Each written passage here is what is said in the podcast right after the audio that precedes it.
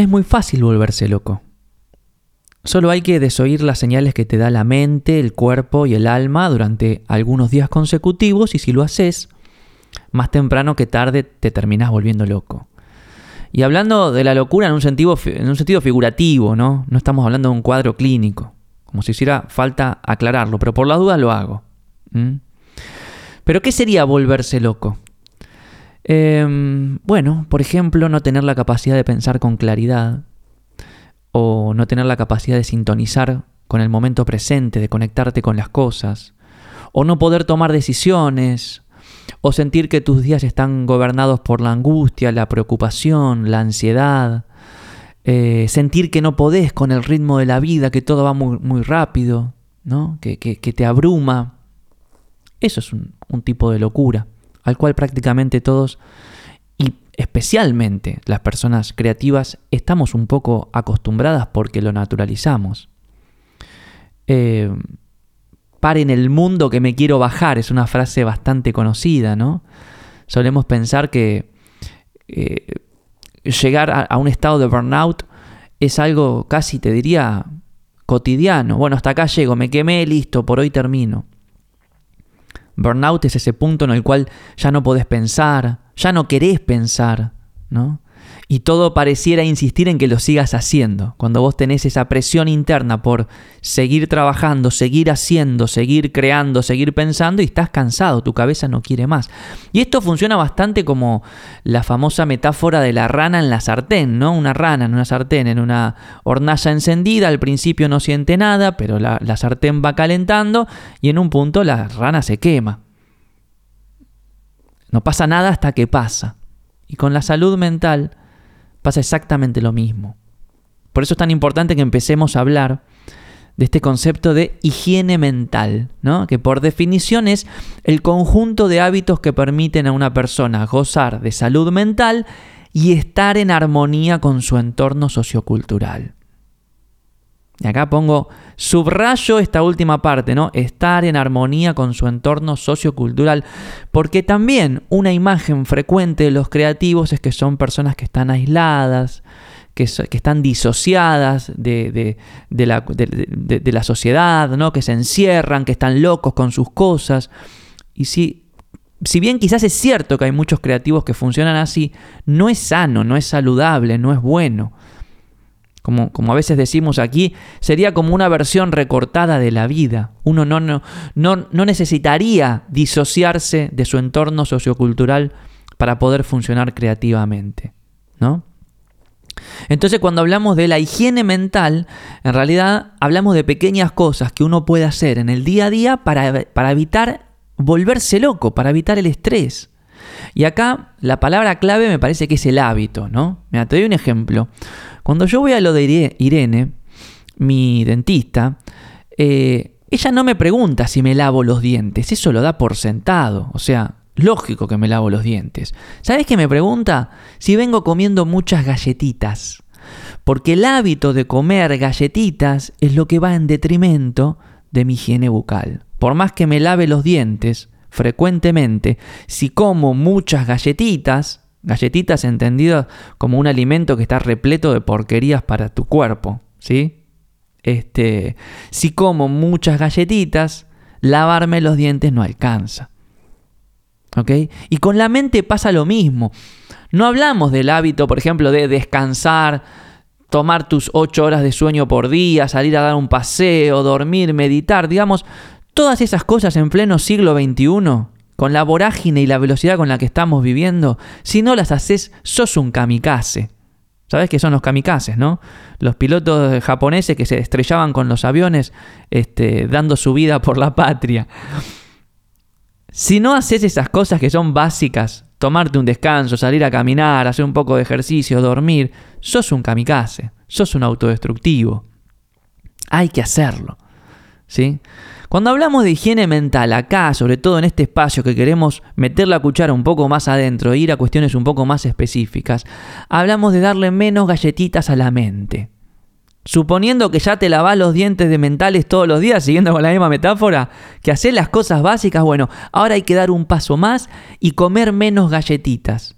Porque las galletitas están repletas de ingredientes que no son buenos, ni para tus dientes, ni para tu mente, ni para vos. De nuevo, aclaramos, por las dudas. No estamos hablando de galletitas reales, ¿sí? sino de las cosas que le metemos a nuestra cabeza y que a veces las usamos como alimento. ¿Mm? Ejemplos. ¿Qué galletitas nos damos sobre todo las personas creativas? Una muy frecuente es la referencia, la comparación. Estamos todo el tiempo mirando cómo hacen los demás, cómo le va a los demás, que a aquel le va mejor, que al otro le va peor. Nos comparamos y toda esta cuestión que lo único que hace ¿sí? es aumentar la presión mental. No sirve absolutamente para nada. Otra cosa que aumenta la presión mental es el consumo de información. O dicho de otro modo, la infoxicación, la intoxicación por información. Cuando vos, eh, cuando vos estás Hacer ejercicio, agarra tu celular y fíjate el tiempo en pantalla en Instagram, en TikTok, en Facebook, en cualquier red social. ¿sí? Si estás varias horas por día ahí, te estás infoxicando. Te estás infoxicando. ¿sí? Te estás contaminando de información. Estás llenando a tu cabeza de galletitas que van en detrimento de tu salud mental. El exceso de trabajo es otra cosa, e incluso el exceso de trabajo en las cosas que te gustan hacer. Trabajar por demás, trabajar a pesar del cansancio, trabajar a pesar de la contractura, trabajar a pesar de, cualquier síntoma que te esté dando el cuerpo, no es bueno. No es bueno para tu cabeza. Otra galletita mental típica de los creativos es la exposición permanente. Todo el tiempo estar pensando, ay, bueno, esto lo puedo publicar, acá me puedo hacer un reel, esto lo puedo mostrar, ta, ta, ta, ta, ta. Estamos como ya prediseñados y preformateados a tener que mostrar todo lo que hacemos, incluso la cocina, el backstage, eh, la, versión que no, que no funcionó, todo, todo hay que mostrarlo, ¿no? Porque si no, no sucede. El otro día tuvimos una, Paréntesis, cuento una pequeña anécdota, pero tiene que ver con esto. Tuvimos una entrevista con un especialista en bebés, en sueño y alimentación, ¿no?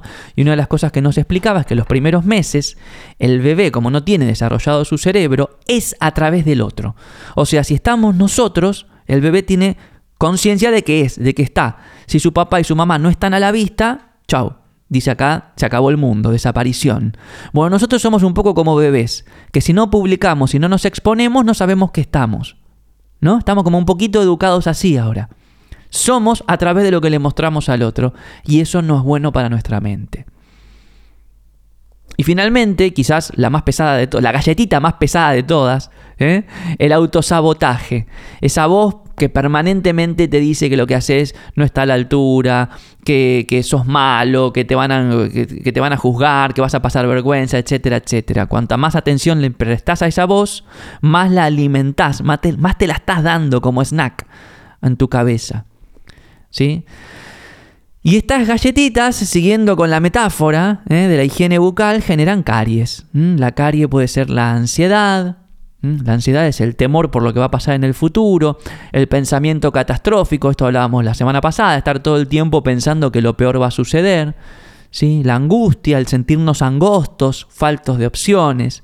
Todas estas cuestiones vienen de no tener una buena higiene mental. ¿Sí? Pero en realidad, ¿sabes cómo funcionan todas estas?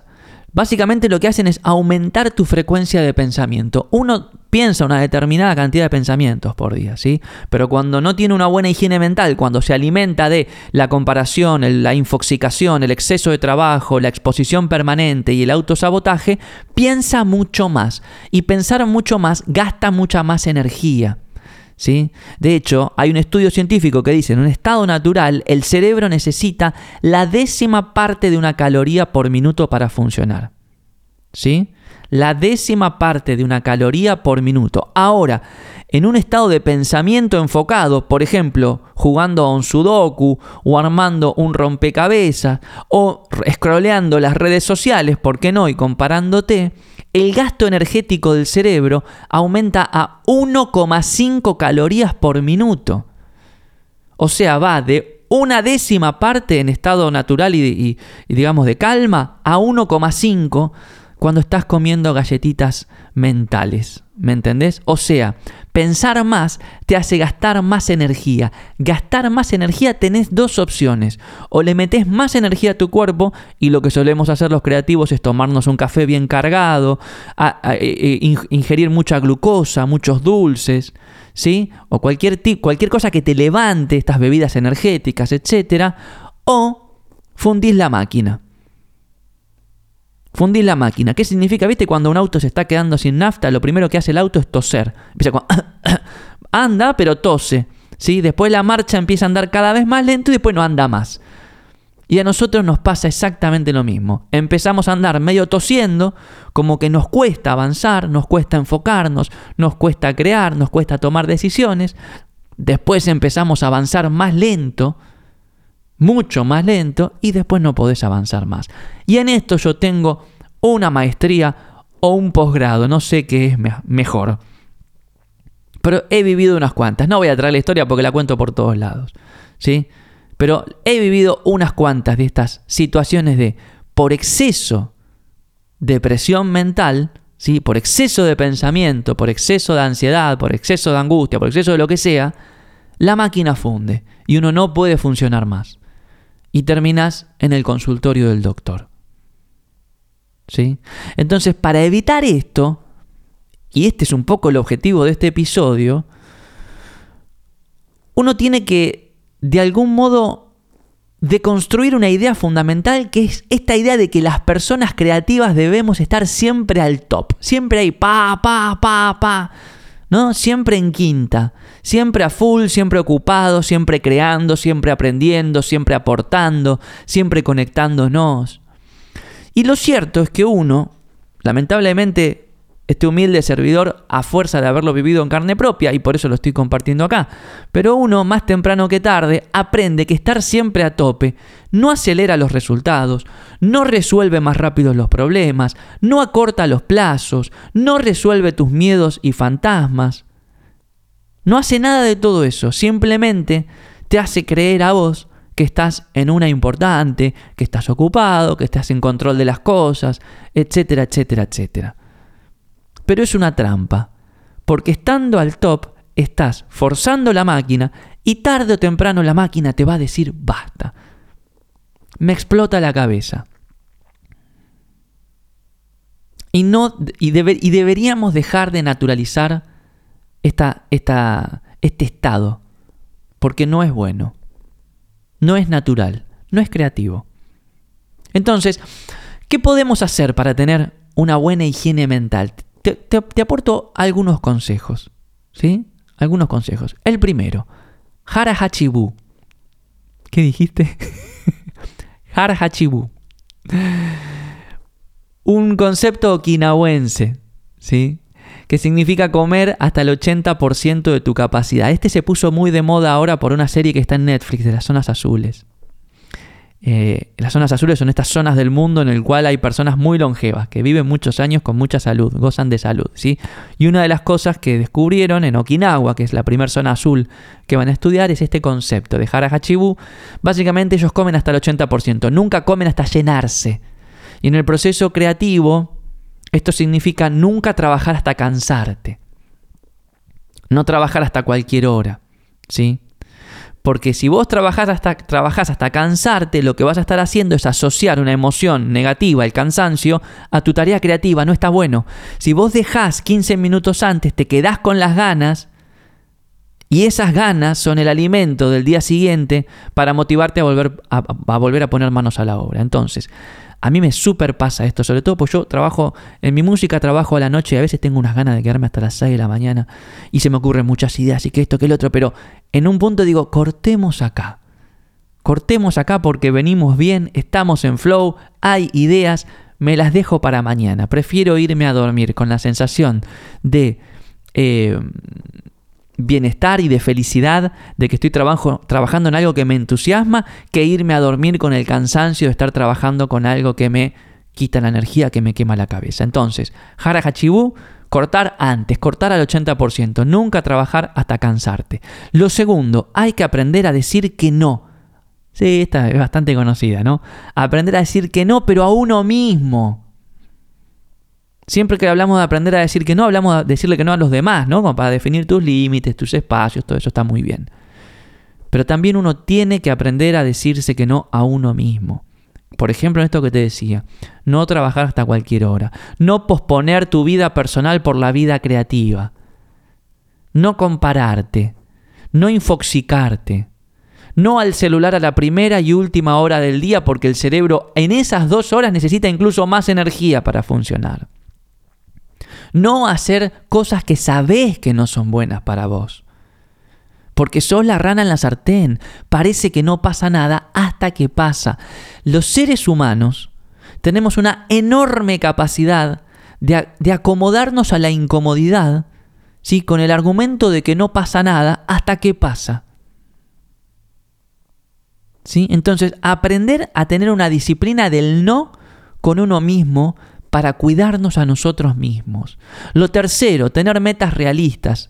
Y esto yo lo veo mucho con los emprendedores con los que trabajo, ¿no? De que, bueno, yo quiero lograr esto y de acá seis meses y trabajé en un plan y tengo una estrategia. Y a veces planificamos y trazamos estrategias que no tienen correlación con la vida que llevamos. Porque a veces le digo, bueno, fantástico el plan, ¿y cómo es un día de tu vida?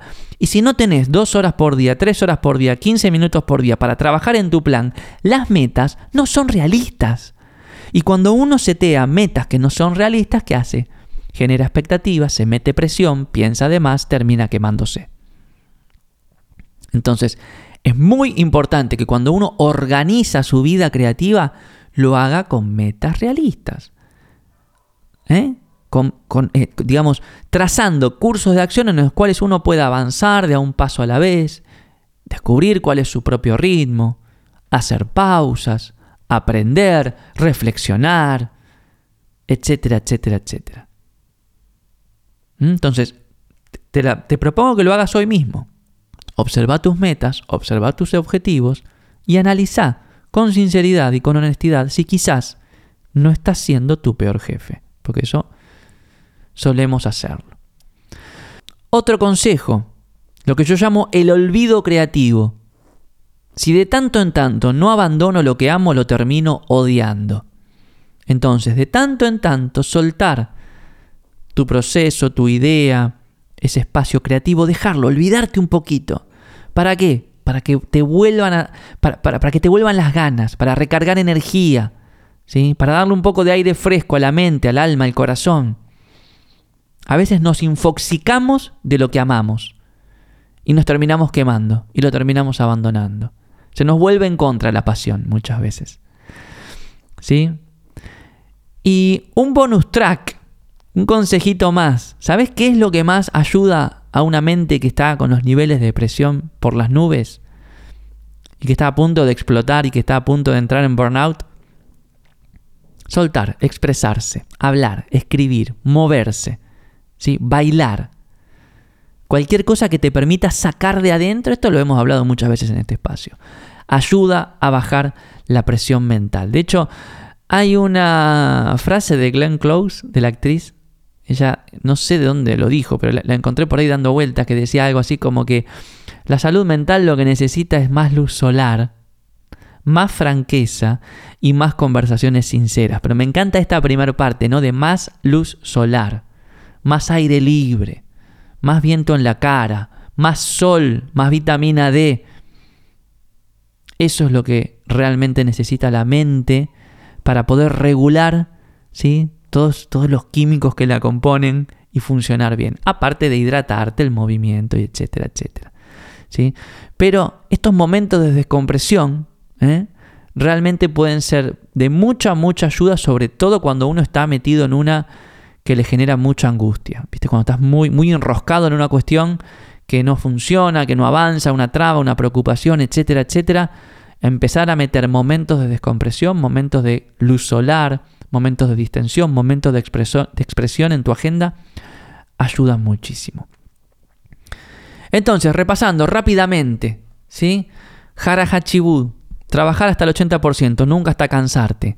2. Aprender a decirte que no a vos mismo, tener una propia disciplina de la higiene mental. 3. Observar tus metas y asegurarte de que no estés siendo tu peor jefe, el jefe más tirano. 4. Empezar a implementar el olvido creativo, abandonar de tanto en tanto lo que amás para volver a enamorarte de ello. ¿Sí? Y finalmente buscar espacios de expresión. ¿Mm? Por favor, y para ir cerrando con esta idea, dejemos de naturalizar la locura figurativa, no clínica, obviamente. El estrés, el burnout, no es natural, no es bueno y no se puede crear desde allí. Las personas creativas nos merecemos encontrar el equilibrio entre creatividad y salud mental. Nos merecemos estar en paz con nosotros mismos. Nos merecemos habitar un espacio de creación que no nos queme la cabeza, que no nos vuelva locos. Porque si nos está volviendo locos lo que amamos hacer, o lo que nos gusta hacer, o la idea, o el proyecto, o el emprendimiento en el cual estamos metidos, más que acercarnos a lo que nos espera, nos aleja.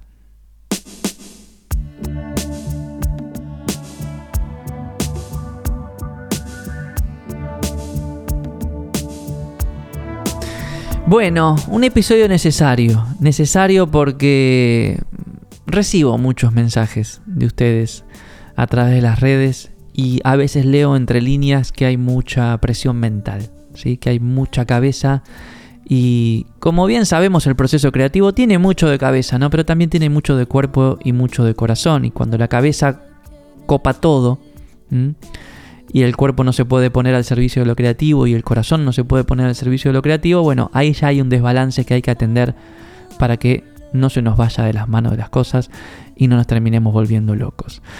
Eh, ese es un poco el objetivo también y la filosofía del laboratorio Gaiki, ¿no? Aportarnos las herramientas y las habilidades humanas para poder funcionar en armonía en el proceso creativo, ¿sí?